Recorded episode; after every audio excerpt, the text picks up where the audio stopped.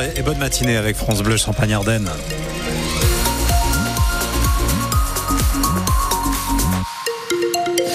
À 8h, il fait doux, hein, 8, 9 degrés en moyenne sous un ciel gris la plupart de la, une bonne partie de la journée.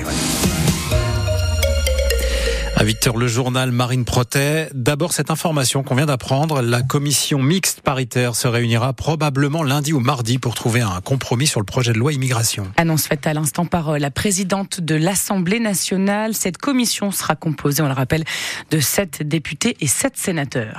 On pourrait penser que ce sont des maladies d'un autre temps. Eh bien, trois infections sexuellement transmissibles sont de retour en France et à grande échelle. Entre 2020 et 2022, les cas de syphilis sont augmentés de 110% la chlamydia 16%, les gonococci 91%. C'est la mauvaise nouvelle publiée hier par euh, Santé publique France. Alors est-ce que vous vous protégez suffisamment? C'est la question que Margot Turgy est allée poser à moi. Je me protégeais pas forcément, mais une fois que j'ai commencé à me faire dépister, j'ai en fait compris l'importance de euh, se protéger. Quoi. Bah, C'était l'année dernière, assez tard quand même. Pour moi, c'est obligatoire, c'est juste une euh, question de principe et de respect en fait. Se prémunir, tout ça, c'est important.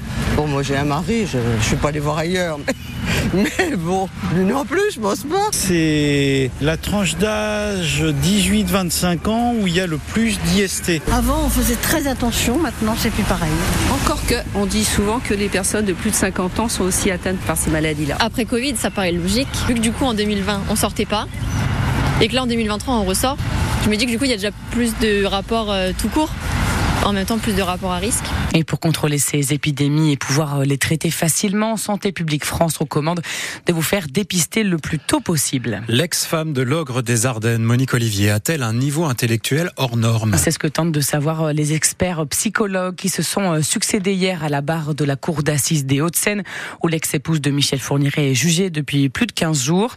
Et Renaud Candelier, il s'appuie sur une nouvelle expertise menée cette année après la sortie sur Netflix du documentaire sur Monique Olivier. Olivier. C'est en voyant ce documentaire que l'expert Michael Morlet-Rivelli entre dans la procédure. Il constate sur une feuille de test présentée à l'écran que le QI indiquant un niveau de 131 pour Monique Olivier a été mesuré avec des critères datant de 1968.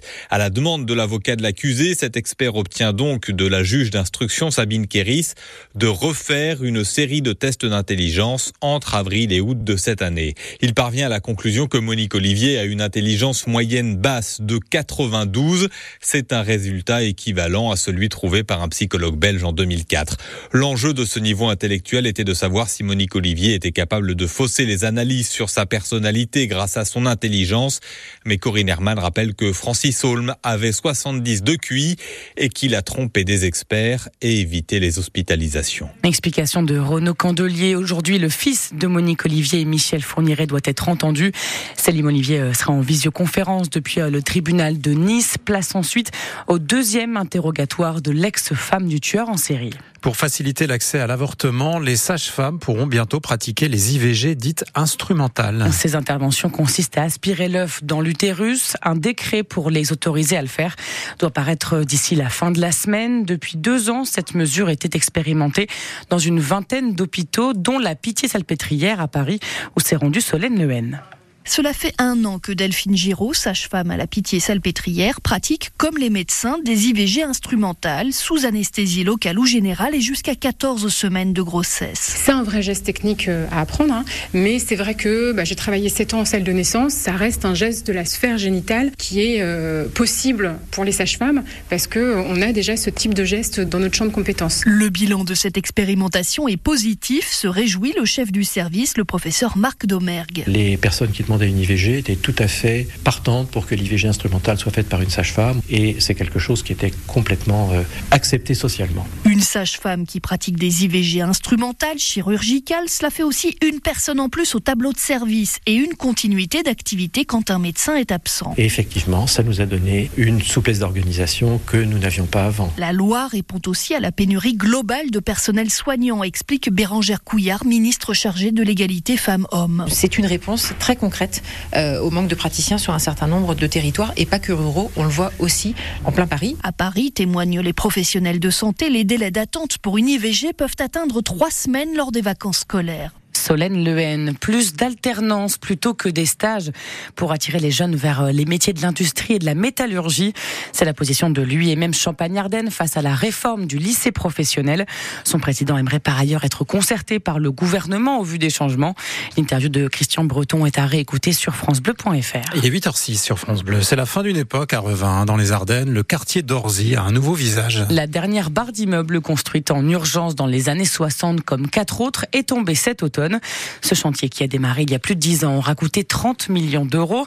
C'est une page qui se tourne pour ce quartier qui a longtemps vécu au rythme de l'histoire industrielle de la ville, estime Jean Guillon.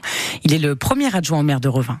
Ce quartier d'Orzy est un quartier de Revin qui a probablement subi les plus grandes mutations depuis une soixantaine d'années. En 1962, il fallait trouver de la place pour tous ceux qui rentraient d'Algérie essentiellement. En causait par le logement, c'était sûrement pas esthétique, mais c'était au moins rationnel et à proximité des employeurs, puisque c'est l'époque où l'industrie à Revin marchait encore bien. On n'a plus besoin d'autant de logements, donc on n'a plus besoin de ces bars qui étaient pour certains intéressantes, pour d'autres un peu un peu sinistres.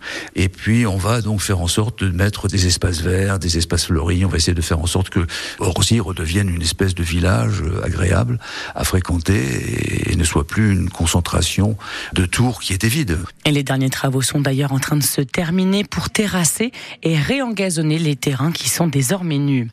On saura ce soir laquelle de Bourges, Clermont-Ferrand, Montpellier ou Rouen sera capitale européenne de la culture 2028. Quatre villes françaises ont été sacrées depuis 1985, Paris, Avignon, Lille et Marseille. On a une question de la plus haute importance Oh à oui. vous poser ce matin. Est-ce que vous êtes plutôt raclette, tartiflette ou fondue si on en parle, c'est parce que c'est la journée internationale de la raclette aujourd'hui. hein. Ça existe, oui. Alors dites-nous quel est votre plat d'hiver préféré. Voilà, comment vous aimez le manger, vous entourer peut-être. Vous nous appelez au 03 26 48 2000. La parole, vous la prenez dans une petite minute. Will Steele va-t-il quitter le stade de Reims pour un club anglais? Le journal L'équipe annonce ce matin qu'il a rencontré euh, lundi les dirigeants de Sunderland qui cherchent un coach. Si départ il y a, il sera conditionné à un transfert puisque l'entraîneur est sous contrat jusqu'en juin 2025. La pression monte pour euh, les basketteuses ardennaises. Les Flammes Carolo disputeront euh, leur 16e de finale aller de l'Eurocoupe à 20h ce soir à la Guinguette Arena. Ce sera contre Roche-Vendée.